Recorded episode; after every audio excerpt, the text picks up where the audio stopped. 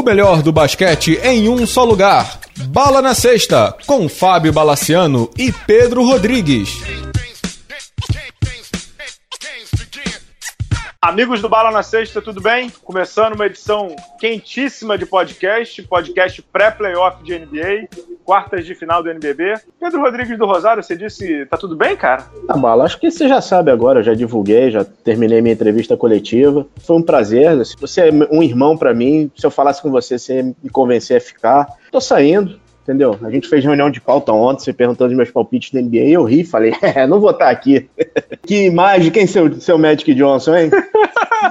você, você é um brincalhão. Começar o programa assim é provocação. E nós vamos falar de Magic Johnson no segundo bloco. A gente está recebendo aqui o Eber Costa, já já a gente vai apresentá-lo. Agradecendo aqui aos assinantes do Bala na Sexta, apoia.se barra Bala na Sexta, e ao aplicativo lua.net, Turista FC e Mr. Boller, que são os apoiadores aqui do podcast. Vamos começar com o playoff da NBA.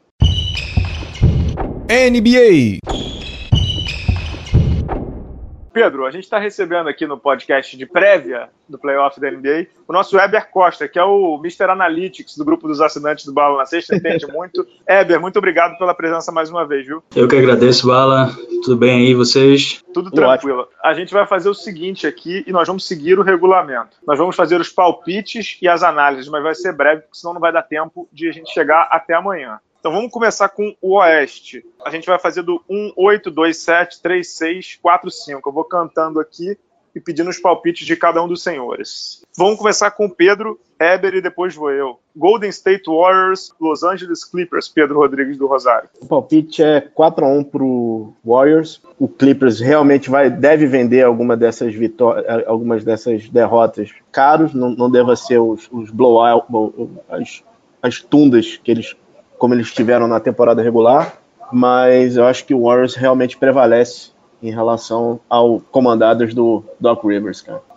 É, o meu palpite também é 4 a 1 é, Tentei pensar assim, eu só botei um para dizer, para considerar aquela possibilidade de Galinari fazer 40 pontos numa partida aí, mas uh, analisando algumas coisas assim que eu pude olhar, uma coisa que eu percebi é que o, o Golden State ele ainda tem uma, uma falha, que é a questão de desperdício de bola. Depois do All-Star Game, eu fiz levantamento de muita coisa pós All-Star Game, porque como teve muita troca, os, os, times estão muito diferentes. Então tem coisa que não faz sentido você analisar desde o começo, né? Mas assim, pós All-Star Game, o, o, Golden State é o, o, terceiro pior em desperdício e é o terceiro time que mais leva ponto de desperdício. Então assim, se tiver um caminho para o Clippers fazer alguma graça aí nessa série, é justamente interceptar a linha de passes, essas coisas aí, e principalmente anular Curry, né? Que aí, por sorte, o Clippers tem um, um bom defensor, que é Beverly, né? Ele pode ele travar ali Curry, que é um cara que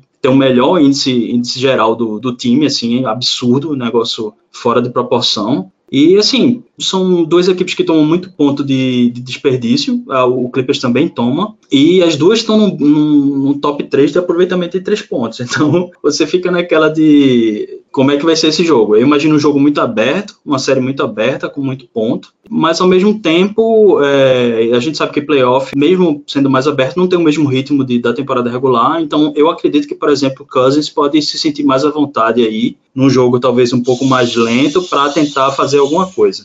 Show de bola. Meu palpite 4 a 2 do Golden State Warriors, muito por conta do Doc Rivers do outro lado, que acho que está fazendo um excepcional trabalho e muito também por conta da fase que não é muito boa do Golden State. Eles lideraram o Oeste, mas essa foi a pior campanha da, da era Steve Kerr, né? 57 vitórias é a pior campanha da era Steve Kerr e eles jogaram um basquete muito abaixo do que eles podem render, né? Algumas derrotas surpreendentes e até desagradáveis, alguns jogos que eles venceram quase que na, na mão do Curry, quase que na mão do Durant. Acho que essa série não vai ser tão simples assim, não. Tô botando 4 a 2 no Warriors é, e acho que o Clippers merecia talvez pegar uma série em que eles pudessem quem sabe avançar. Né? Eles chegaram a ficar em quarto ali em alguns momentos do, do Oeste, mas caíram muito no final, sentiram essa, essa reta final de temporada. Fala, fala, só, fala. Só, só um momento, só queria fechar com uma, alguns dados interessantes né, em relação às, séries. Essa série do Warriors, e do, tem, a gente tem que lembrar que é, é o primeiro playoff do Boogie Cousins, né? Primeiro playoff que o DeMarcus Cousins vai jogar, a gente não sabe como é que ele vai se comportar.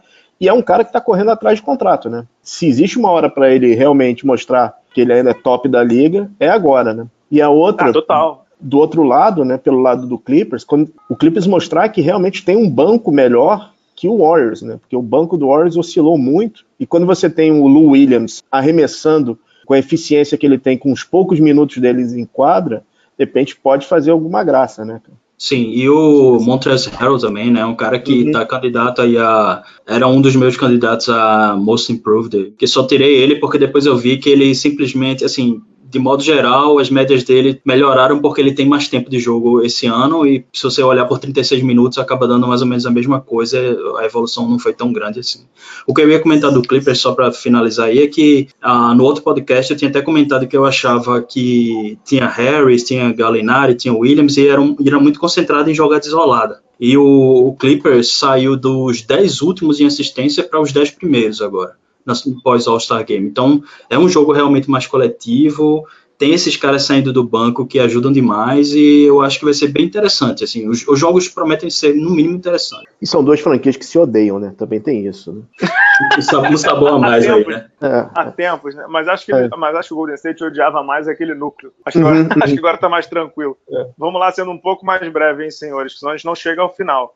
Denver Nuggets, essa série é pesada. Denver Nuggets, segundo, contra San Antonio Spurs, sétimo do Oeste. Vamos começar pelo Weber. Bala, essa foi uma série que eu realmente, assim, eu sinceramente não consigo botar minha mão no fogo por ninguém. Eu, eu acho que vai ser 4 a 3 para o Denver, mas eu não tenho certeza. Se der 4 a 3 para o San Antonio, para mim vai estar totalmente normal. É interessante que o Denver tem uma das melhores defesas, é, é a melhor defesa de perímetro, mas vai pegar um time que é o time que mais chuta de média distância e é o que menos chuta de três pontos. Então, assim, acaba que o fato deles defenderem bem, bem de três pontos não é muita vantagem nesse caso, né? O Denver, eu notei que eles que eles estavam dando menos, menos assistências nessa segunda metade da temporada e que Jokic estava dando muito menos assistências também. Então eu acho que ele tem que voltar a ser mais participativo, ele tem que fazer essa bola girar mais, porque ele é o cara que era o motor do time, do motor do ataque. Ele é ainda o motor, o motor do ataque, né? Mas ele precisa voltar a distribuir mais o jogo, porque é um, um plus que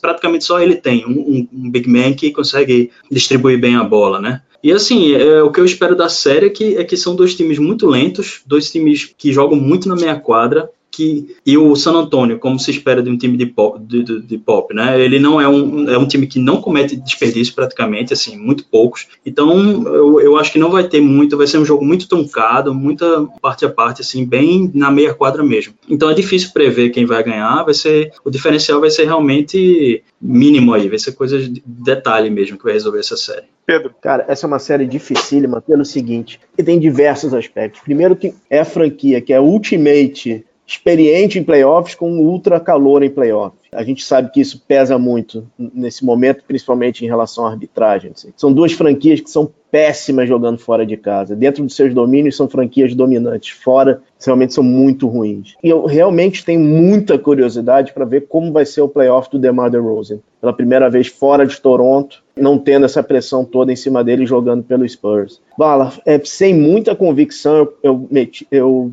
meu palpite é 4 a 2 pro Nuggets, cara. Mas acho que passa muito, muito pelos armadores, principalmente pelo Jamal Murray. Se ele tiver numa boa série, eu acho que o Denver tem grande chance de passar, cara. Eu vou de eu vou de 4 a 3 pro Denver pela óbvia é, dificuldade que um time, como você disse aí, quase calor entrando em playoff. Eu cheguei a comentar isso com o Eber, né? É, que o Isaiah Thomas poderia dar um, um boost de experiência e também de jogadas de um contra um, mas é, definitivamente, né, Eber, o corpo dele não, não tá respondendo mais, né? Ele não, até saiu da rotação certo. e o, não deu certo, ele saiu da rotação e o Michael Malone foi muito ético com ele, é, chamando ele para conversar e avisando a ele que não dava para colocá-lo na rotação. Então, o Denver não ganhou com isso.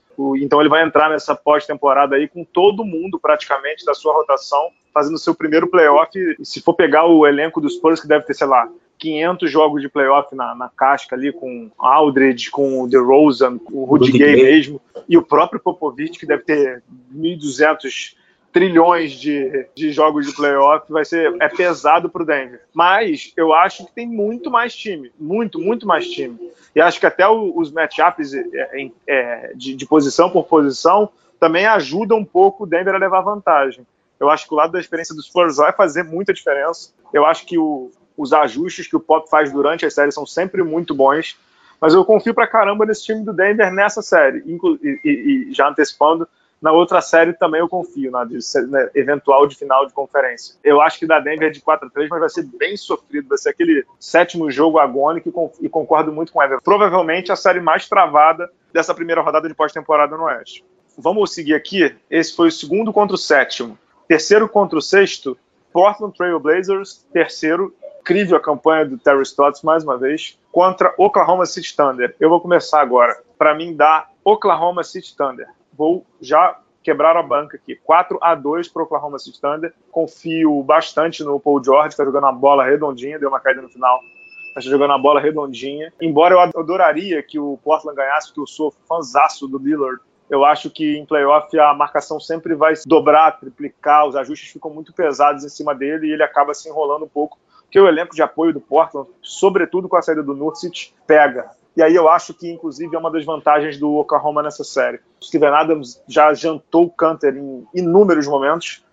Para mim, vai, vai, ter grande chance de continuar jantando. Ele é um dínamo ali no, nos rebotes ofensivos, produz quase seis rebotes ofensivos por jogo para o Oklahoma City Thunder. Então eu aposto em 4 a 2 para o Thunder contra o Portland, mesmo o Portland tendo o mando de quadra. Concorda, Pedro? Discorda? Discordo de você, Mala. Eu acho que a história vai se repetir. O Thunder foi cruel como diria Januário de Oliveira, com o Blazers durante a temporada regular e vai ser no playoff. Acho que o Thunder vai varrer o Blazers. O Westbrook adora jogar com o Lillard, adora jogar contra ele. E, cara, assim, é, é, existe um, um, problema seríssimo com a saída do Nurkic, cara. O, o, Adams vai fazer a diferença realmente nessa série, vai ser o, o terceiro, o terceiro pilar. E, assim, o, o Portland talvez tenha alguma chance se ele conseguir é, um jogo com três quartos parelho e o Lillard explodir no último período, mas eu acho muito difícil, Bala. Acho muito difícil. Acho que tá, o Thunder tem a chance realmente de varrer o Blazers. Você tá louco, 4x0, tá louco, sem 4x0. Você é maluco. Ah, louco. Ô, Eber, e você? Cara, eu, eu discordo de vocês dois. eu, acho, eu acho que essa série vai ser mais difícil do que parece, assim, pro Thunder. E, inclusive, eu coloquei aqui 4x3 pro Portland, mas zero convicção, assim. Porque a questão é o seguinte, eu acho que o Portland reagiu muito bem à perda do Nurkic. Eles vêm de oito vitórias nos últimos dez jogos. CJ McCollum tá jogando nível nível Kevin Durant de, de, net rating, assim, só que a diferença é que Kevin Durant faz tudo no ataque e ele faz metade na defesa, metade no ataque, o que é incrível também. O, o backcourt deles é muito bom, né? E a, o, os reservas também são razoáveis. O, o Seth Curry é o, o, melhor, tem um segundo melhor aproveitamento da liga em três pontos. No jogo contra o, o Nets, o cara acertou umas bolas lá que você não esperava, assim. Então, assim, o Canter tá bem melhor na defesa do que eu pensava que ele, do que ele normalmente é. Então, assim, não sei, é, o, o, Portland, em termos de índices, ele é melhor do que o OKC. O OKC, na, na, segunda metade da temporada, tem o pior aproveitamento em termos de eficiência, graças em grande parte a Russell Westbrook, como vocês sabem. O cara, ele, ele faz muito ponto, mas ele é muito ineficiente, ele erra muito. Tem um buraco gigantesco na posição 2, que esses caras Ferguson, Hamidou Diallo, esses caras não, não para mim esses caras não tem nível de playoff e não tem ninguém para substituir esses caras não tem ninguém vindo do banco. Tinha um buraco na 4 também na reserva, que era o, o, no lugar do Patterson, mas eles trouxeram o Morris, né, que também não, não é maravilhoso, mas, mas cobriu ali aquele buraco atrás do Jeremy Grant. Mas, no geral, eu acho que tem alguns, alguns buracos no OKC que eu não sei se garantem uma varrida ou uma, uma vitória fácil nessa série, não. Como você disse aí no começo, Bala, tudo se resume a Paul George. Se ele voltasse ao que ele vinha sendo antes da lesão, como ele deu uma amostrinha agora contra o Rockets na anteontem, aí sim, aí sim eu acho que o OKC leva, mas não acho que vai ser tão fácil como parece, não. Não, não, também acho que não vai ser fácil, não. De jeito nenhum. Mas 4 a 2 não é fácil. 4 a 2 é, série duríssima, com uma vitória só fora de casa, eles se viram lá. O Cameron Reddit, de Duke, acabou de anunciar que vai pro, pro draft da NBA. Uma temporadinha em Duke, 20, 30 jogos ali, tá ótimo, eles acham que estão preparados. Vamos lá, Pedro Rodrigues. Houston Rockets e Utah Jazz, para mim, a série mais difícil de palpitar. Tem muita coisa aí em jogo, muita coisa dos, dos dois técnicos aí.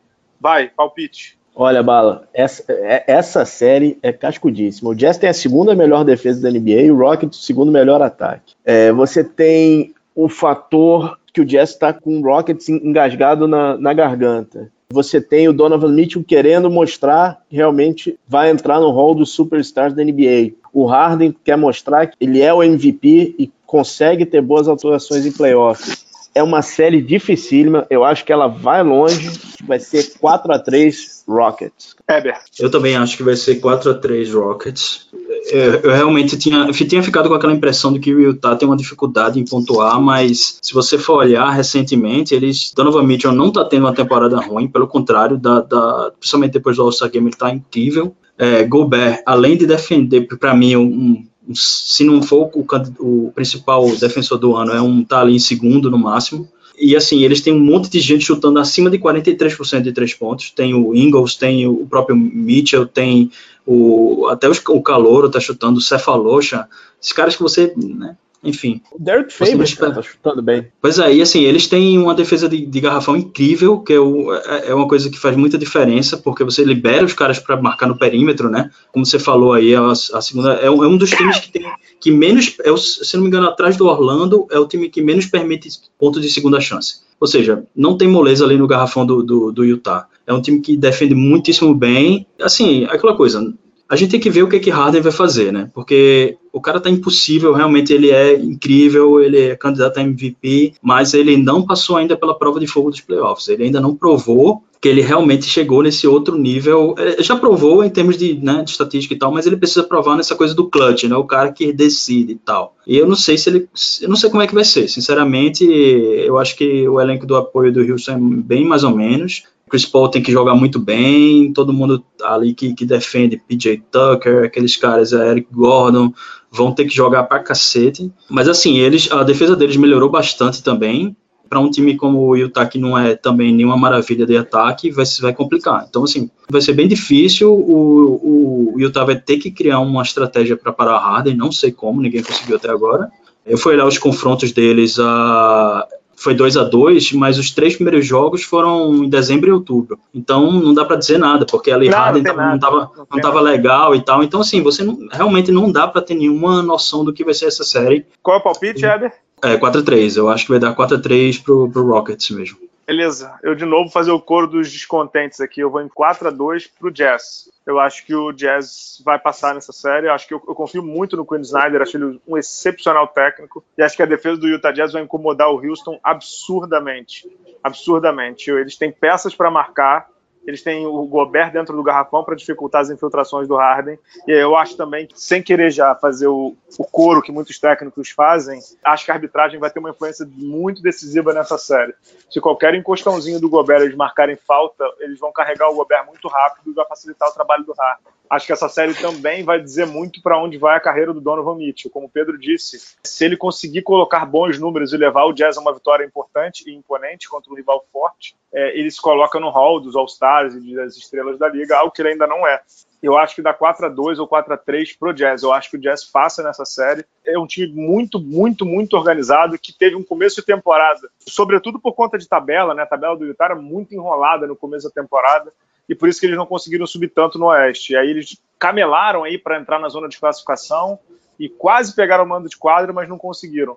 Mas acho que ele é um time muito, muito organizado e que depois do All-Star Break, se não me engano, é a melhor, melhor defesa da NBA com quase tipo quatro pontos de net rating de diferença, Éder eu tinha colocado, logo no começo, naqueles palpites que você colocou no grupo no começo da temporada, a minha final de conferência era Utah e, e Golden State, justamente pelo que você está falando, porque o técnico é bom, porque o time é organizado, mas teve isso, teve, teve essa tabela ruim no começo, teve muita lesão, principalmente na, na nos armadores, teve uma, uma hora que tava os três armadores machucados, o Raulzinho Exato, só veio machucado. De armador o Rubio é. machucado, o Exxon já está fora da temporada. Então, assim, realmente vai depender muito de, de como o time se, conseguir superar essas dificuldades todas, né? Mas é um time muito organizado e que eu acho que tem tudo para segurar. Eu queria que o Utah passasse, mas eu não sei, não, não boto minha mão no fogo, porque Harden vem fazendo uma temporada absurda. Então, eu não consigo desconsiderar isso. Agora, É, Bala, antes da gente ir pro leste, imagina o desespero do Adam Silver com aquele game winner do Paul George na terça-feira no jogo contra o Rockets, que você pode ter na semifinal de conferência o, o jogo que todo mundo tava, a série que todo mundo tava esperando, que era Rockets e Golden State, né, cara, em vez da, da final da conferência. E poderia ter dado, caso não tivesse acontecido, uhum. poderia ter jogado até o Oklahoma para pegar o Golden State na primeira rodada, que também seria sensacional, né? Uhum. Realmente, o lado do Oklahoma ficou muito mais interessante, muito menos, como dizer. Ele, ele fugiu, é, né? Ele, ele conseguiu fugir do, é. do, do, Warriors, né? E do Rockets também, né? É, dos dois, né? Os dois vão ter, os dois vão se duelar lá. O Oklahoma, olha, sem olho neles, cara. Vamos pro leste e aí, assim, senhores, mais agilidade, porque senão a gente vai perder a audiência toda e temos que falar de Magic Johnson, que vocês sabem que é o assunto mais importante do momento. Bucks e Detroit, essa série para mim aqui. Só, antes das análises, alguém discorda que vai ser 4 a 0 pro Bucks? Eu tô com pena do nosso amigo Thiago, Caru, o Thiago. Caruso e, e, o Matheus. E o Matheus, mas, cara, assim, o Detroit entrou na bacia das almas com o Blake Griffin jogando praticamente de, de cadeira de roda, de todo quebrado. Tem a menor chance. Contra um time, é, vou fazer a minha análise aqui, aí depois vem o, o Weber. Contra um time muito organizado, que ainda provavelmente não vai ter o Paul Gasol nem o Brogdon, mas acho que não vai fazer falta. É, o Detroit não ganha uma, uma, uma, partida de playoffs, se não me engano, desde 2008, alguma coisa assim. E tem uma imagem do Detroit que me chama muita atenção, que foi quando eles ganharam o penúltimo jogo em casa contra o Memphis, depois de estar perdendo de 20 pontos, que o Blake Griffin estava acabado e ele, e ele, quando o jogo meio que já estava decidido, foi chorando no, no, banco de reservas com a toalha na, assim, na cabeça, de dor, cara. E aí no jogo seguinte, que o, o, Detroit ia fazer contra o Knicks no Garden, perguntaram pro Dwayne Casey se o Blake Griffin ia jogar, né? E aí o Casey disse que ele não consegue andar. Então, o corpo do cara tá em frangalhos, ele jogou muito nessa temporada, muito, muito, muito de tempo e muito de qualidade, né? Mas o corpo dele tá, pediu arrego porque ele não aguentou. E acho que o Bucks vai atropelar. Você imagina assim, não sei em que condição ele vai estar, tá, não sei se ele vai jogar, mas imagina o Antetokounmpo em cima dele. Imagino que o Antetokounmpo com 24, 25 anos voando, esfumaçado de querendo incendiar tudo em cima do Blake Griffin. Não tem muita série aqui, né, né Eber? Que eu tinha colocado aqui é que eu ia colocar que Griffin não estava 100%, mas na verdade é que ele não está nem 50%, ele não está com menor condição de jogo. E eu acho que vai ser um, realmente uma varrida por três motivos. Primeiro, porque a defesa do Pistons de perímetro é uma das piores, e o Bucks é um dos melhores. o estilo do jogo do Bucks é o kick out, né? jogar a bola para fora, ou vai ser dentro ou vai, ou vai ser bola de três. Por outro lado, o forte do Pistons, que seria o garrafão, vai encarar a melhor defesa praticamente de dois pontos da, da liga, uma das melhores. E ainda tem o problema que o Pistons não tem ninguém na posição 3 que é confiável, assim, é, e você tem justamente Giannis ali. Tanto é que até colocaram, e alguns times tentaram jogar, botar pivô contra ele e tal, mas assim, não tem que marque o cara, os estilos de jogo não batem e o time chega muito, muito a principal estrela baleada, não tem, não tem a menor condição. Para mim tá decidido isso aí. Falando um pouco do Milwaukee, né, a grande chance do Milwaukee ter finalmente ganhar uma série de playoff, né? Que tá desde, ah.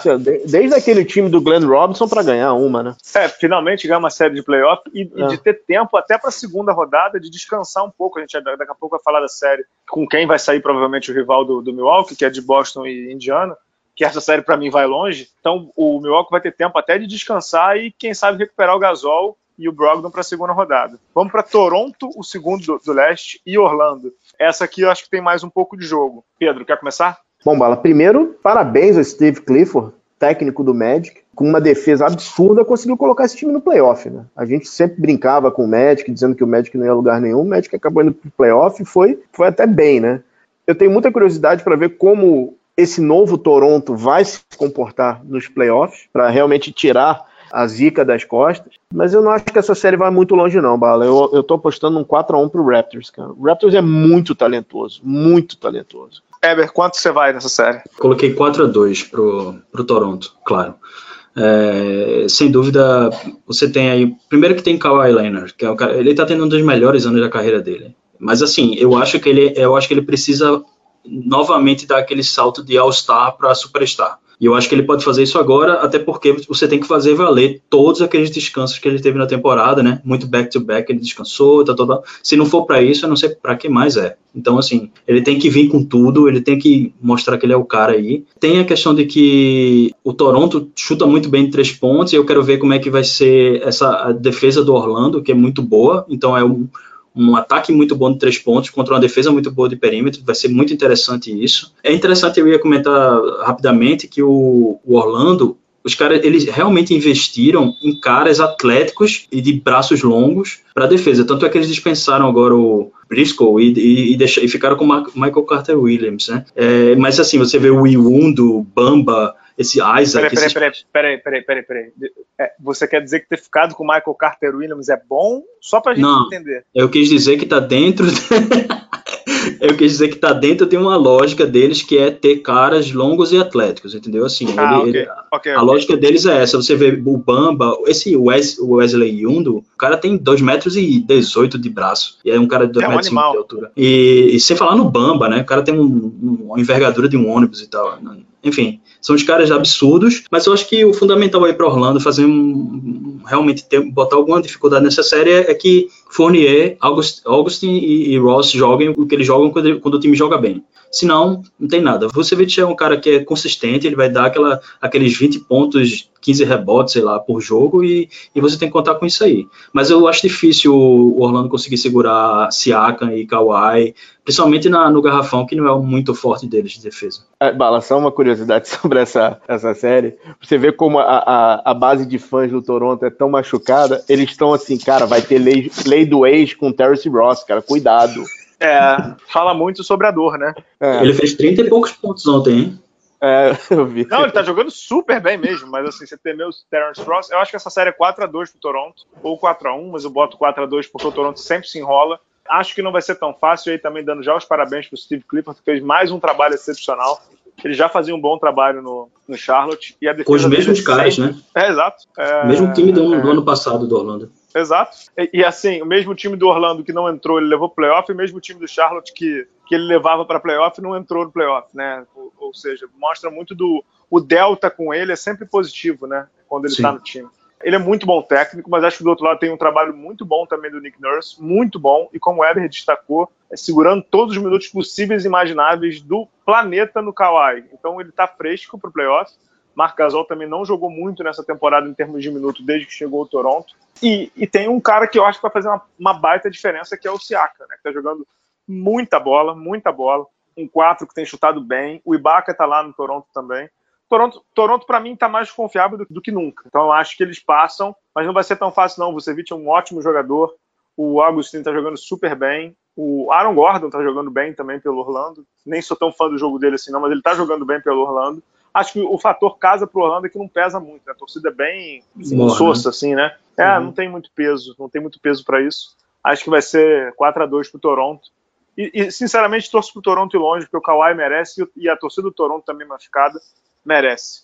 Vamos pro outro confronto: Sixers e Nets. Esse também me parece ser um pouco mais fácil. Vamos lá, Eber, para começar. Eu acho que dá 4 a 2 pro Sixers. Não acho que vai ser tão fácil, porque inclusive saiu a notícia que provavelmente Embiid vai ficar de fora do primeiro jogo. É Elton Brand que, que falou, o próprio GM. Eu acho o banco do Philly não muito bom, então o Nets, o Nets tem um bom banco, inclusive o Spencer de Windy é o, é o cara principal do banco, que sai do banco no, no, Nets, que é um dos candidatos a sexto homem também e tal. Então o Nets pode levar uma vantagem nisso aí. Não sei, eu, eu acho que o, o Philly também não defende muito bem dentro do garrafão. É um time meio complicado, assim. Eu tenho falado lá no grupo que eu não boto muita fé no Philly, não. Não sei, ainda não, não me convenceu esse time basicamente o Nets vai depender de uma coisa só, que é três pontos. O time do Nets, inclusive os próprios comentaristas do, do, da rede lá da TV do Nets, eles falam. Esse é um time que vive e morre pela bola de três pontos. Você tem Joe, Joe Harris chutando 47% de três pontos. Se, se eles, nas noites que eles acertam as bolas de três pontos, eles ganham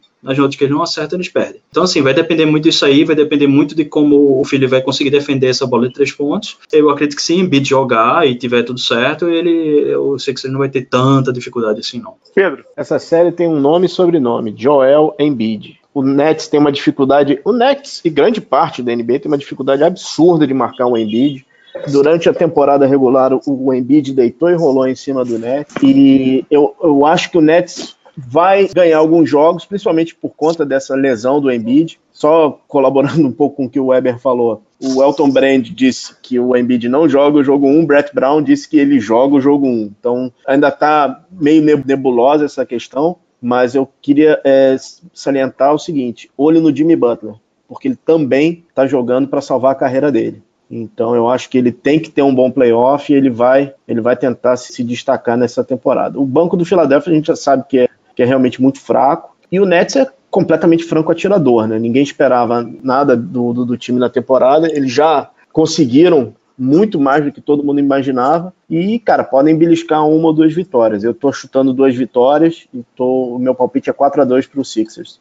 É, eu vou de 4 a 1 para os Sixers. Acho que o Nets já fez demais nessa temporada de ter ido para o playoff. Tem o DeAngelo Russell jogando seu primeiro playoff. É legal de ver a, a, digamos assim, a ressurreição do cara, né? Que foi chutado do Lakers é, por dizer que não era líder e tal. Daqui a pouco vai falar sobre isso. E, mas eu não acho que ele consiga levar muito longe essa série. Não acho que o Nets não vai ter como oferecer tanta resistência assim a um Sixers que, como vocês disseram, aí precisa se provar também, né, cara? O Sixers precisa mostrar que está pronto para dar o próximo passo. Eu acho que eles, eles vão ganhar essa série até com certa tranquilidade. Na minha opinião, 4 a 1 para os Sixers.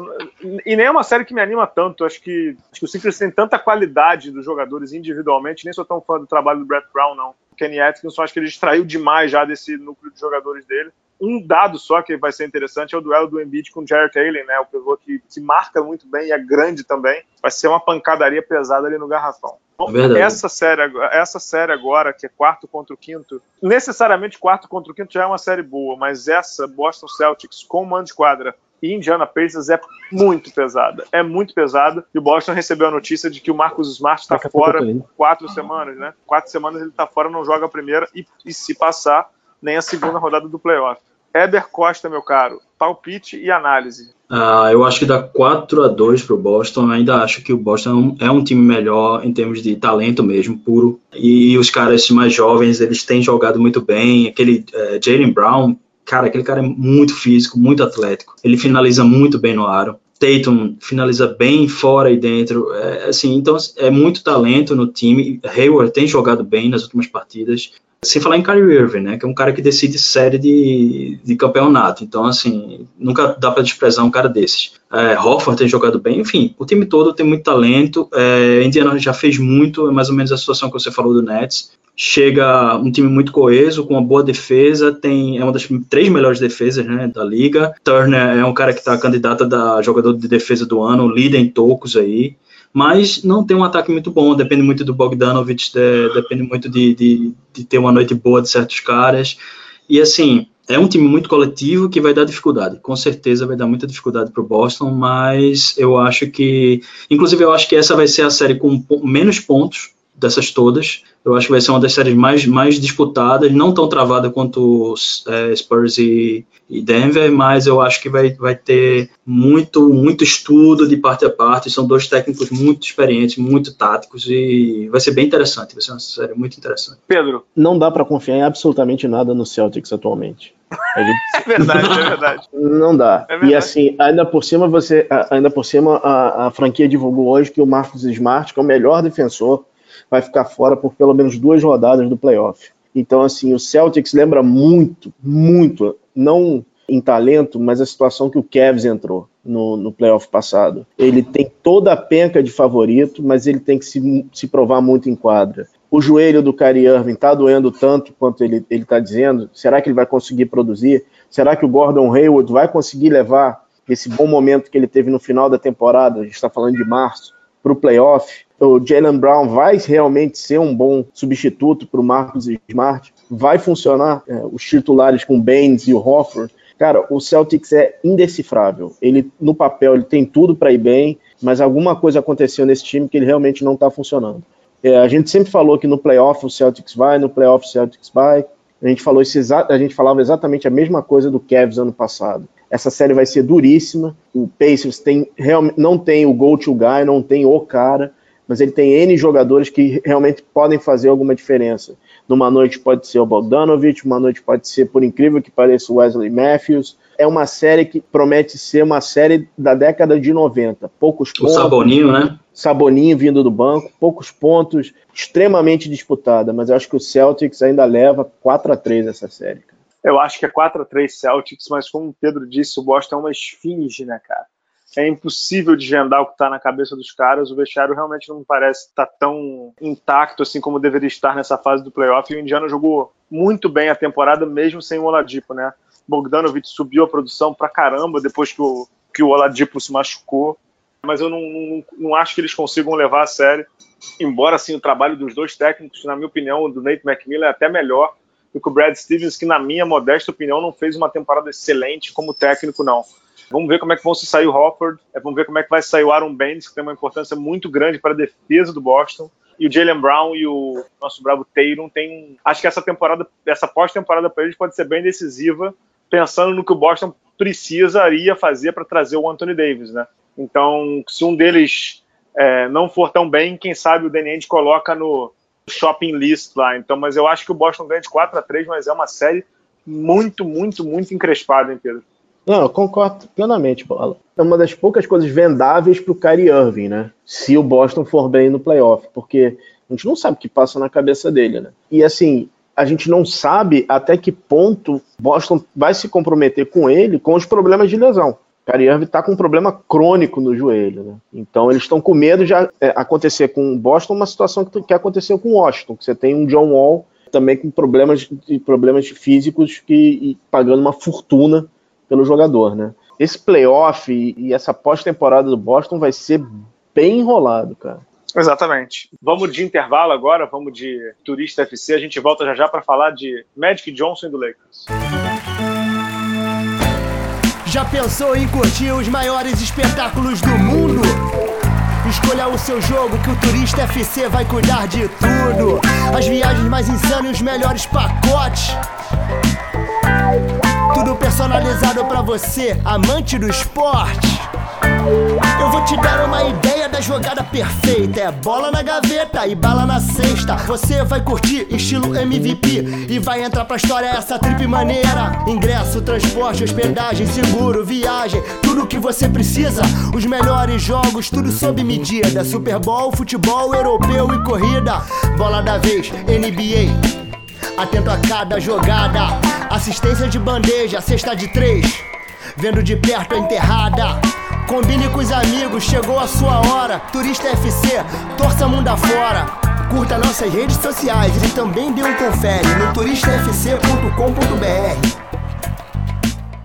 O Pedro fez a brincadeira aqui que estava saindo e tal. Antes da gente entrar na análise, Pedro, conta para as pessoas aí o que aconteceu no Lakers antes do 82 jogo do time na temporada, vulgo jogo de despedida, já que o time não foi ao playoff. Conta aí. Bala, realmente você tem que dar a mão à palmatória. O Magic Johnson é um cara diferenciado, né? Numa noite que você tenha os últimos jogos do Dirk Nowitzki em casa, em Dallas, e o último jogo do Dwayne Wade em Miami, o cara consegue ser, ser o centro das atenções. Pois bem, parece que foi totalmente espontâneo, mas o Magic Johnson tinha encerrado o dia, passou pelo, pela área de imprensa, tinha os profissionais de imprensa, convocou uma, uma coletiva e falou que estava saindo estava saindo, que não aguentava mais, não, não queria mais o trabalho de presidente de, de basquete do Lakers, queria voltar a ser o Magic Johnson, queria voltar a twittar. Ele deu até o exemplo que o Westbrook se sentiu tolhido em dar os parabéns ao Westbrook por ter conseguido mais uma temporada com triplo-duplo e pediu demissão. Não avisou a dona da franquia, não avisou o general manager Rob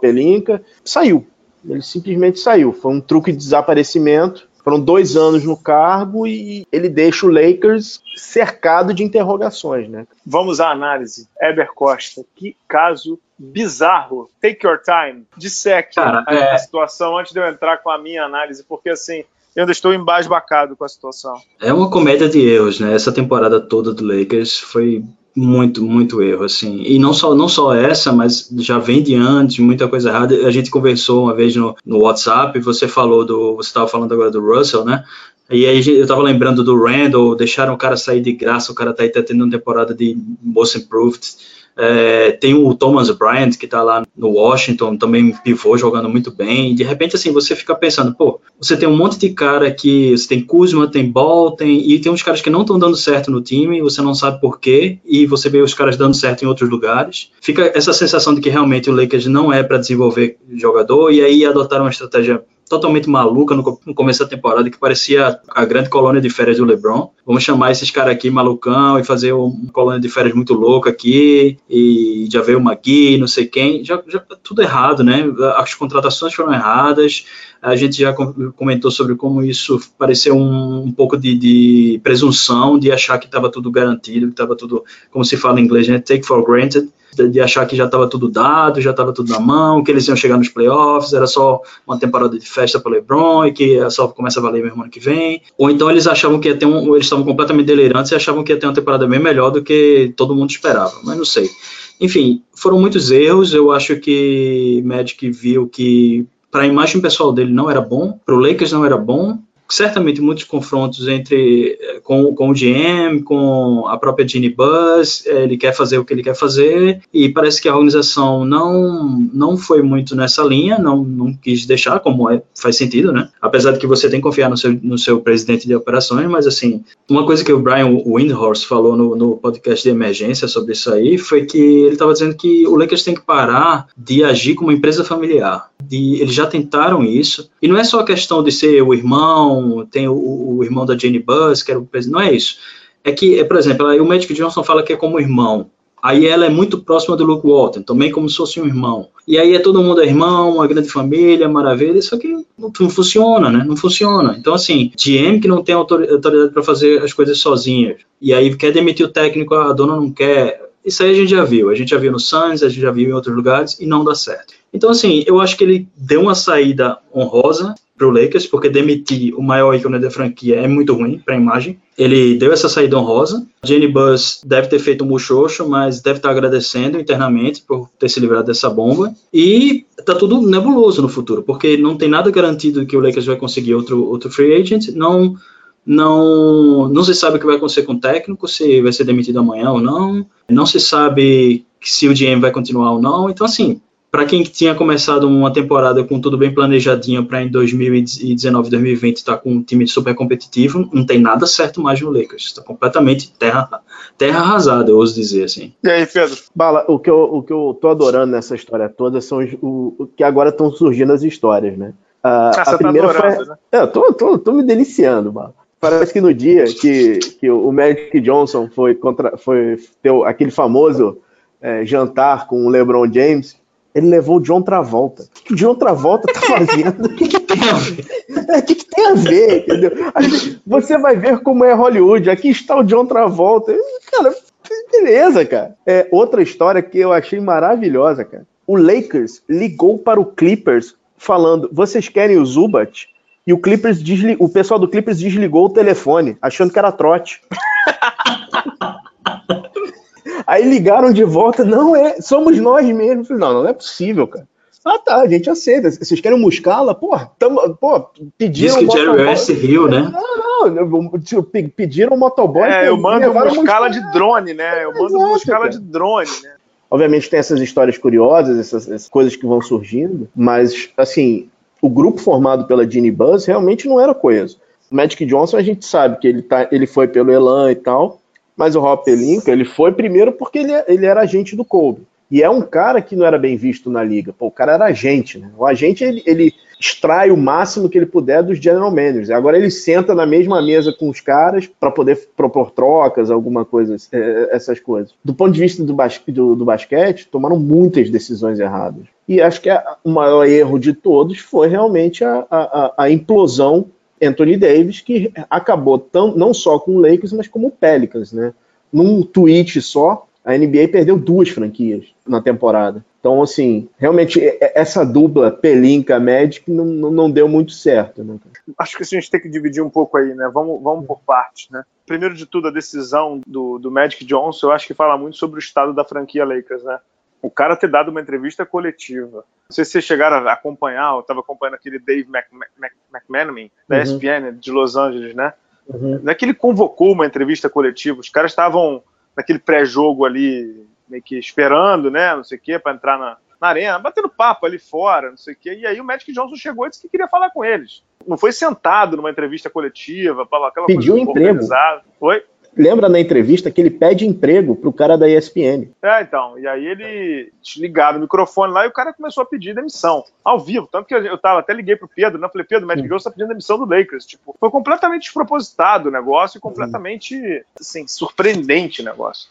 E aí, assim, me, me chama a atenção que, porra, como é que o cara pede demissão sem ter falado com a chefe, assim, vai pro público, fala. O Lakers é uma zona, zona, zona, zona. Até comentei Mas, que o Lakers é um circo. Observação rapidinho aí. É, eu ouvi no, no podcast lá os caras falando que no dia anterior tinha tido uma reunião dele com a Jenny Buzz. Então, suspeita-se que, assim, talvez ela não esteja, não tenha sido pega tão de surpresa assim. Então, mas, mas, mas eu ouvi isso também, e eu li até na, na, no The Athletic que teve a reunião, mas que ele saiu da reunião fazendo planos para o ano seguinte. Não é que ele saiu da reunião dizendo que ia pedir demissão. Nossa. É que no The Athletic diz que eles saíram da reunião discordando de quase tudo, entendeu? Mas que ele não saiu dizendo que ia sair, que, que ia pedir Sim. demissão, que ia pedir o boné, entendeu? É, que, que, eles discordaram de quase tudo, e aí, assim, a gente estava até conversando antes do programa, fiel da balança é mesmo o Luke Walton. Assim, o Magic, esse discurso de que o Magic Johnson quer ser o Magic Johnson, como a ESPN escreveu, é verdade, ele é melhor como Magic Johnson que como General Manager, lá, o, o VP de basquete. Claro, obviamente isso, ele, assim, ele é o dono da uma das imagens mais fortes de esporte na, no, do planeta, e ele vende muito mais, ele se diverte muito mais sendo Magic Johnson, ter que ver 82 jogos de basquete por ano, podendo twittar sobre quem ele quiser, podendo fazer palestras sobre com quem ele quiser, viajando o mundo. Cara, ele pode viver a vida que ele quer, pô. Óbvio. Mas ele estava no cargo e ele tinha a ambição de tornar o Lakers forte de novo. Só lembrando, existia uma promessa ou existia um, um acordo de cavaleiros de que depois de ser VP de basquete, o Magic Johnson iria comprar uma parte do Lakers. Que é o sonho da vida dele ser dono do Lakers. Vocês sabem disso, né? Uhum, uhum. Sei. Então, assim, ele entrou nessa meio que é, vou botar a franquia nos trilhos e depois você me vende aí, porque os filhos também não se dão lá, o Jim, Jim Buzz, é Jim, né? Jim Buzz e a Jeannie se odeiam. Se, hum. é, se, se enfiam a porrada, os dois se odeiam.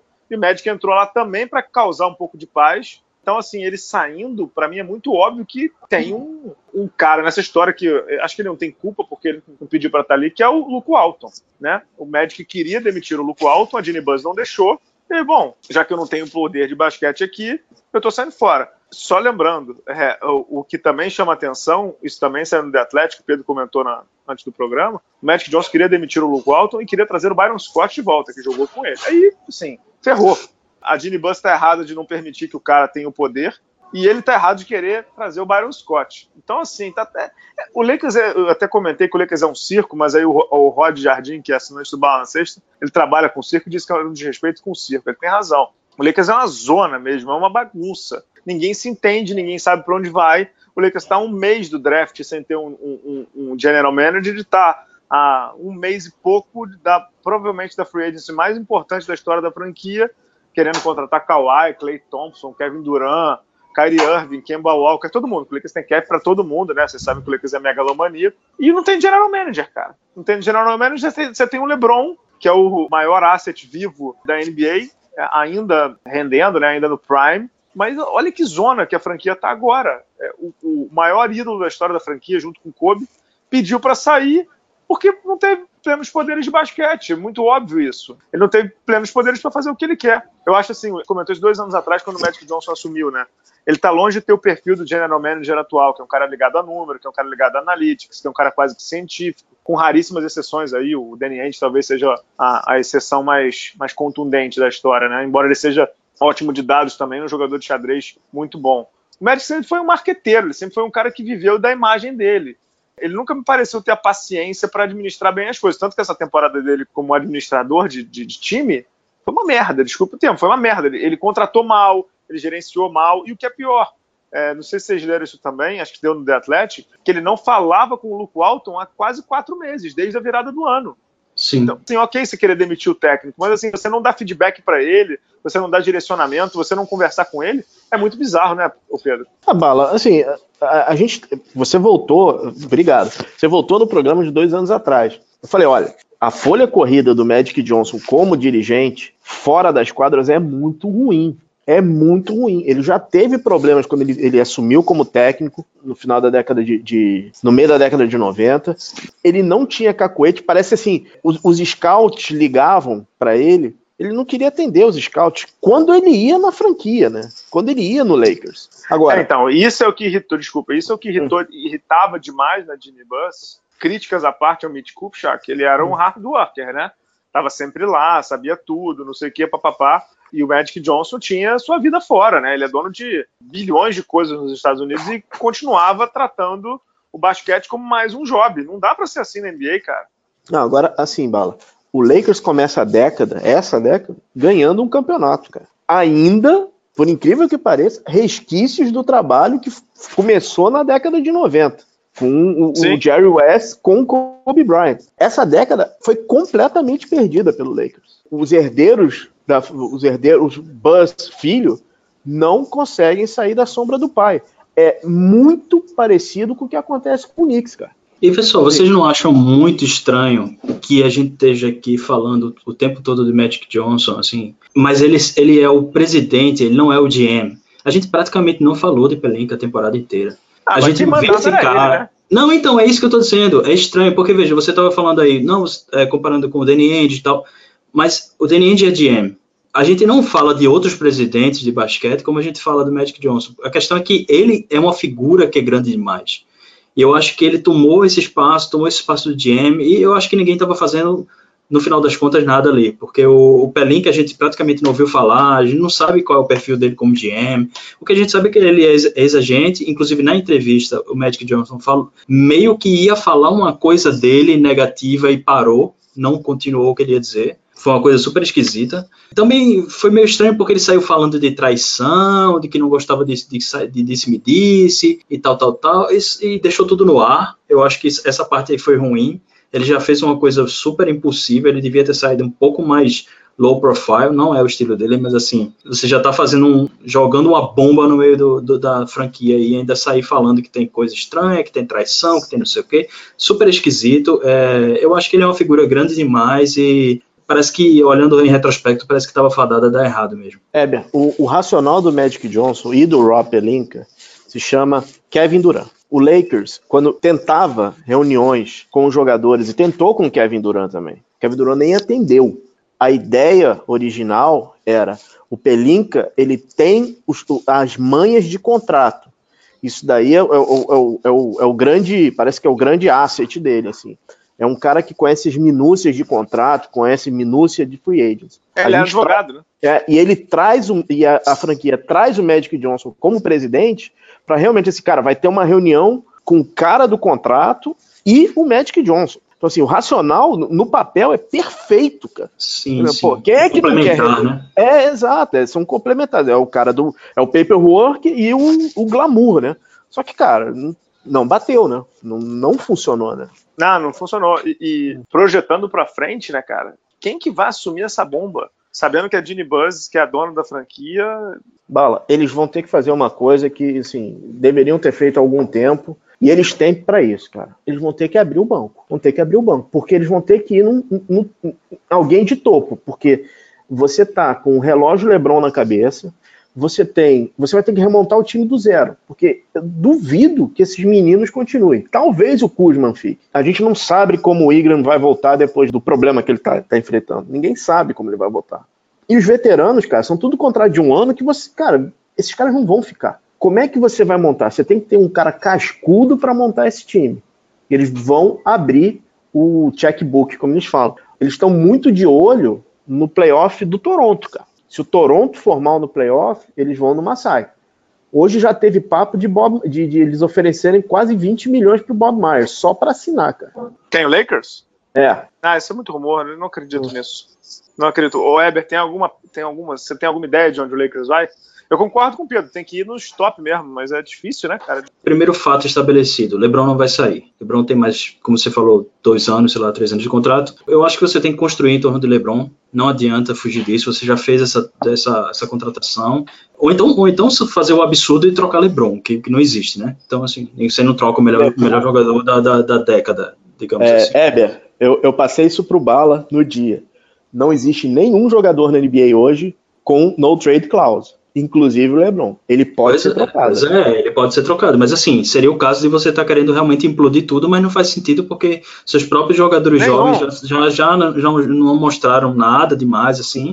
Então não tem nenhuma base ali para você construir. Então a base é LeBron. A pedra de toque ali do negócio é LeBron. Eu traria o David Griffin, um cara que LeBron já conhece, um cara que LeBron já elogiou, apesar de que LeBron sempre elogia as pessoas depois que as pessoas passam da porta, né? Não sei, é, nada contra ele, mas ele sempre faz isso. Sempre depois que o cara sai, ele falou bem de David Blatt, ele falou bem de Griffin, falou bem, enfim. Mas eu traria um cara que já conhece LeBron, um cara que é respeitado na liga e tentar trazer free agent. Agora eu sinceramente não sei quem vai assinar, porque quem quem vai estar livre, que tem um potencial de levar o Lakers para um outro nível, tá querendo outra coisa. O, o Kawhi saiu do, do, do Spurs porque ele quer o, o brand dele. Kevin Durant tá querendo se provar como o melhor cara da liga. Eu não sei se esses caras iam querer jogar na sombra de LeBron, que ainda é uma sombra muito grande, mesmo que ele não esteja na prática melhor que, por exemplo, que Kevin Durant. Então, assim, eu sinceramente não vejo eles contratando ninguém muito grande. Eu, eu, eu já, já, fico brincando. Vai acabar o Lakers contratando Cousins e, Butler. Eu acho que é, eu acho que é isso. Vai, vai acabar nesse nível aí. Vai ser você All-Stars, caras que contribuem, mas não caras que Lakers, realmente vão. É isso aí. Eu acho que o Lakers vai atrair realmente a segunda ou terceira camada de free agents, se não assinar com, com o Kyrie Irving. Pois é. Rapaz, tá animador o Lakers, hein? Você não conhece o Santos, cara. Não, estamos falando de time mas, grande. Mas, mas Jamal, Crawford, Jamal Crawford fez 51 pontos, pô. É, pois é, é, viva! O jogador mais velho a fazer 50 pontos. Bom, é, é fechando aí esse, esse, bloco de NBA, agradecendo a Weber e, e não deixar passar batido, né? Três né, notícias de técnico. O Memphis demitiu o Bickerstaff e está renovando todo o top management dele. O Larry Drill saiu do Cleveland, como já era esperado, era um contrato tampão aí até o final da temporada. E o David Yorger foi demitido porque estava fazendo um bom trabalho no Sacramento. O Sacramento continua na mesma thread de fazer piada durante, durante a temporada da NBA. Aquilo ali é uma zona zona, zona, zona, zona. O Diva que realmente é, faz tudo para cagar um trabalho que, mesmo ele não fazendo bem, estava dando bom resultado. Será que o Yorger né, volta pro Memphis, hein? É, eu pensei nisso, mas assim, ele saiu de lá bem machucado, né, cara? Ele saiu de lá bem, de dinheiro, né? Machucado, é. Dinheiro machuca, cara. Não, ele saiu de ah, lá bem machucado. Eles seguraram, eles seguraram dois anos de contrato dele. Foi, foi, meio, foi meio sacanagem que fizeram com o cara. Acho que ele não volta ali, não. E acho que pelo andar da carruagem do Memphis é, é rebuild bem bruto, inclusive no, no, no, management ali. Vai ser um processo longo ali com. Eles devem trazer Jackson um cara, um cara na linha do Lloyd Pierce, esses caras. É, exato, assis, exato, assistente, pra, pra, é, técnico assistente e tal. É, exato, para ir subindo junto e tal. Acho que é, é, essas três franquias aí, e se quiser colocar o Lakers no balaio também, embora eu não ache que o Lakers é, que seja um bo, uma boa pro, pro profissional, Acho que essas três franquias vão no Héctor Messina, o assistente técnico que está no San Antonio Spurs. Ele cabe uhum. muito bem nas três. Ele é ótimo de grupo, ele entende tática, ele está numa franquia que tem uma identidade boa, como o Charlotte fez recentemente trazendo o James Borrego, né, que era do, do Spurs, e tantos Sim. outros, é, que, Kenny Atkinson, que está aí espalhado, Brett Brown, tem vários filhotes do, do Popovich espalhados na liga. Pode ser que pinte mais um aí. Eu, e, particularmente, mesmo, vai, queria vai, ver vai, o Messina no Sacramento, como você falou. Eu acho que é um time que está semi-pronto para começar alguma coisa, de repente chegar no playoff já ano que vem, enquanto que o Memphis está no zero, e o Cavs também, né? O Cavs ainda vai ter que trocar jogador, vai ter que fazer um monte de coisa. Então, assim, eu acho que seria um desperdício do Messina ele não pegar um time já mais ou menos pronto, em que ele pudesse implementar um sistema e dar uma forma, sabe? Exato. Dando os parabéns, obrigado e adeus a Dwayne Wade e Dirk Nowitzki, que se aposentaram oficialmente. Duas cerimônias assim belíssimas. A do Dwayne Wade em Miami foi, foi surreal de linda, surreal de linda, com o filho dele meio que fazendo o, o anúncio né, do pai chegando na quadra. E a do Nowitzki em Dallas também foi linda com os dias seguintes, né, com as despedidas fora de casa, no Brooklyn, o Wade sendo ovacionado e o mais bonito de tudo para mim, né, Pedro, o Novitsky sendo homenageado pela franquia Spurs com um vídeo, inclusive, em que ele desabou de choro, né? Foi lindo ali. Foi, foi lindo, cara. Foi lindo, foi lindo demais. Heber, obrigado, viu, querido? A gente volta quando você quiser aqui, hein? Valeu, Bala, valeu, Pedro aí, foi um prazer, como sempre, continue fazendo esse trabalho maravilhoso aí. Abraço. Obrigado, obrigado, Eber. A gente vai com o Mr. Boller e volta já já com o playoff do NBB. We know game, we know game. Vista-se com atitude dentro e fora da quadra. Mr. Baller é a marca com o DNA do basquete. Camisetas e bonés personalizados, criados com alto padrão de qualidade para a academia, para o dia a dia, para o seu lifestyle. Visite nossa loja em mrballer.com.br e conheça nossas estampas exclusivas, pagamentos via cartão de crédito ou boleto bancário. Se preferir, chame a gente no WhatsApp 47 99754 0272. Siga também o Mr. Baller no Instagram e na nossa página do Facebook. Junte-se a nós, Pia Baller. Voltando aqui para o último bloco, Pedro, vamos aos palpites e análises dos playoffs do NBB. NBB. Aqui eu vou inverter um pouquinho o jogo. Eu vou fazer uhum. das séries mais fáceis de palpitar para as mais difíceis, tá? Uhum. Mogi e Basquete Cearense. Basquete Cearense eliminou o Paulistano, para mim a maior zebra do campeonato. 2 a 0 Paulistano, que vai ter muita conversa nessa pós-temporada aí. Mogi Basquete Cearense, melhor de cinco, Pedro o momento do basquete cearense é muito bom, cara. É, é eu acho que esse é o time Cinderela desse, desse NBB, cara. Mas o Mogi, o Mogi tá com o JP muito bem e depende muito de como o Pecos vai defender o, o Boracini. É uma série difícil, mas eu acho que, por experiência, acho que vai dar Mogi. 3 a 2 cara. Série 3 a 2 Eu vou é. de 3 a 1 concordo contigo. Pecos e Boracini é um confronto. É, JP Batista e Kurtz é outro confronto o Rachon tem jogado super bem pelo basquete cearense, contra o Chamel pode ser um outro confronto individual. Para uhum. mim, 3 a 1 para Mogi é o meu palpite. Segunda série aqui, Pinheiros e Botafogo. Bala, Pinheiros leva. Pinheiros está muito bem essa temporada, Betinho está muito bem, apesar do Botafogo. Eu acho o time do Botafogo um dos mais bem treinados, um dos mais bem mais agradáveis de assistir nesse NBB. O Jamal pegou fogo nessa série contra São José mas eu acho que o Pinheiros está tá numa, tá numa pegada muito boa, cara. O Pinheiros leva 3 a 1 3 a 1 eu vou de 3 a 2 para o Pinheiros. Lembrando que o Botafogo eliminou o Pinheiros na, naquela Copa Super 8 em São Paulo, então é, tem um bom histórico contra o time da capital de São Paulo. É, vamos ver se a torcida do Botafogo enche o ginásio aqui no Rio nos playoffs, né? Começa, uhum. inclusive, nessa sexta-feira. Vocês já devem ter ouvido o programa. Já, já estão ouvindo o programa, provavelmente, com o primeiro jogo finalizado. É, eu acho que dá Pinheiros 3 a 2 eu Acho que vai ser uma série bem, bem, bem pesada e bem longa, mas acredito que o time do César Guidetti vença. É, terceira série, Flamengo e Corinthians. Pedro Rodrigues do Rosário, os dois maiores times de torcida do Brasil. 3 a 0 Flamengo. Corinthians 3 a 0? Já foi, 3 a 0. Corinthians já foi longe demais. O time do Corinthians depende muito do Fuller, muito do Fuller e muito do Parodi. E do Parodi. É. Depende é. muito. E assim, a, a, o jogo de garrafão é prático. É, é, inacreditável você falar isso, mas um time que tem o Chilton, o jogo de garrafão do, do, do Corinthians é praticamente inexistente, cara. Varejão deve, se o, o, o Saviano não fizer nada, Mineiro, o Varejão vão e o Nesbit vão deitar e rolar. Acho que vai ser 3 a 0 é, O, o potencial físico do Flamengo perto da sexta em relação ao que tem o Corinthians é, é absurdo. assustador. Né? É, a troca de peças do Flamengo, o Flamengo tem oito ou nove jogadores assim. E assim, Não, o Corinthians tá, é, e o Corinthians está vindo de uma, de uma série pesada, entendeu? Contra Brasília. E justamente Brasília, quando estava melhor no jogo, foi quando usou muito bem o garrafão, né? Com o Glaterol e o Ronald, que teve boa participação no playoff. Acho que vai, dar, vai ser 3 a 0 Flamengo. Eu também acho. É, também acho que vai dar Flamengo, mas acho que vai ser 3 a 1 Acho que o Corinthians vai conseguir roubar um joguinho. Provavelmente o primeiro nesse sábado aí, é, 14 horas pela Band, acho que o Corinthians consegue roubar um joguinho. Agora, eu deixei por último porque, para mim, é a série mais encrespada, tem rivalidade, tem histórico, tem de tudo. Franca e Bauru. Pedro, para mim, 3 a 2 Franca, mas eu, eu, confio demais nesse time do Bauru, que é. O Bauru é o tipo Boston, né? É a esfinge desse NBB, é. né? Super surpreendente, super enigmático é, jogou bem a série contra o Minas, virou a série contra o Minas até, até com certa autoridade nos jogos 2 e 3 em casa. O Demetrius é muito bom de ajuste em playoff, vai tentar travar ao máximo essa série, jogar num ritmo mais lento. Acho que dá 3 a 2 Franca, mas no, no suor do suor do suor. Bala, série dificílima. Quando o Bauru joga, encostar na parede é quando o time cresce. Cara, a série, a série contra Minas, a gente viu o basquete que a gente esperava desse grupo de, do Bauru. O Lucas Mariano jogou muitíssimo bem. E eu acho que o Alex e o Jefferson também estão doidos para jogar em Franco, eles gostam desse tipo de jogo. O Jefferson andando por cima tá com tá querendo, tá, tá querendo fazer aquela famosa lei do ex. Acho que vai dar Bauru, bala. 3 a 2 Bauru? Bauru. 3 a 2 Bauru no quinto jogo em Franca. O senhor quer matar os francanos do coração.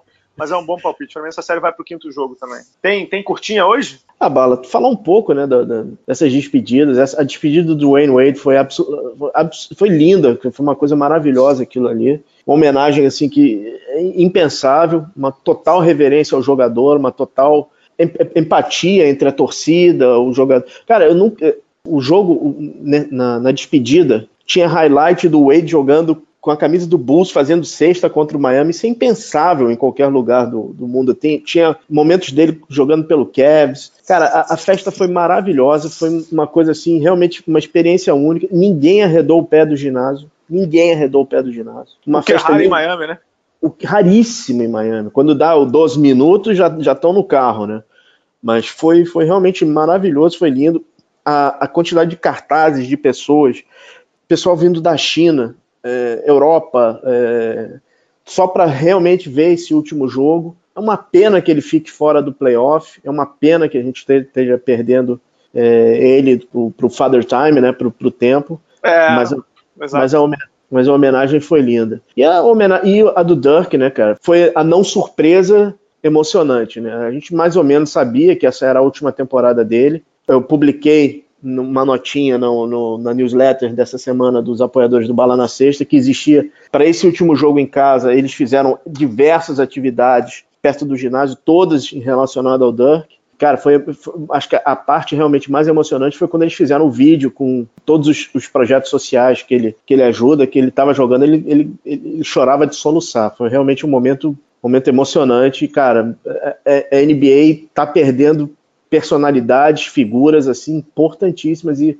eu não vejo ninguém com status tanto em quadra quanto de personalidade para substituir essas pessoas. Eu vou, fazer só uma colocação e uma pergunta para a gente fechar o podcast. É, a colocação é foi muito lindo também o, o que o Dallas organizou levando Barclay, Pippen, é, Larry Bird, Sean Kemp, foi isso? Sean Kemp, que eram os jogadores favoritos dele. Detlef Schrempf, Detlef Schrempf, que era amigo alemão dele. Que jogou no Dallas e jogou no Dallas. Incrível, né, cara? Assim, realmente incrível a reverência, o respeito. Vou fazer uma pergunta para fechar você que, com todo respeito, é um pouco mais velho. Você acha que, assim, com essas saídas do.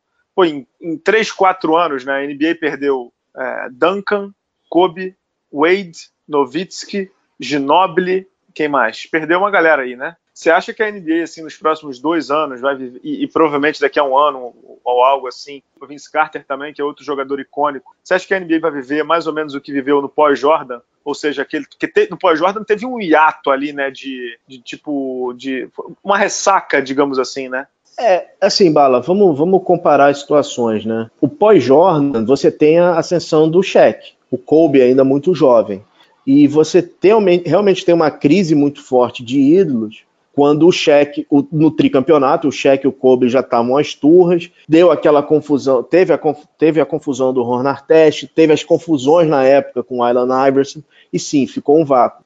Eu acho que o LeBron, ele era o, foi o cara que foi pensado para ser o próximo cara. Ele está sendo a cara da NBA até agora. Eu não vejo hoje, talvez o Antetokounmpo seja o próximo cara da NBA mas é um cara. É, é difícil, é difícil, cara.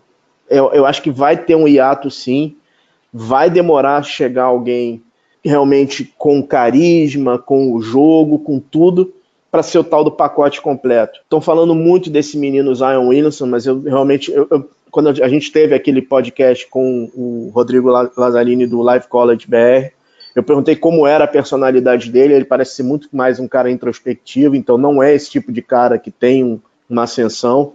Eu acho que a NBA sim vai sofrer um, um vácuo meio complicado.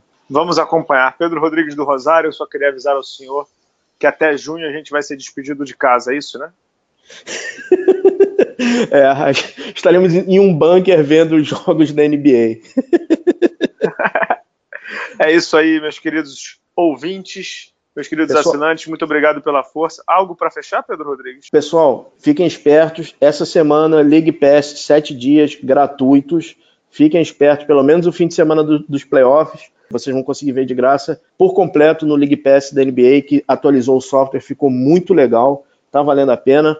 NBA House aqui no Brasil, em São Paulo, no Shopping Eldorado, estacionamento Shopping Eldorado, já está vendendo ingresso, toda a pré-venda já foi totalmente vendida. Então fiquem atentos, que é, muito, é, um, é um espaço muito legal, vale a pena. Não é jabá. É isso aí, voltamos semana que vem, já com as análises das séries do playoff e tudo mais. Pessoal, obrigado, até a próxima. Tchau, tchau.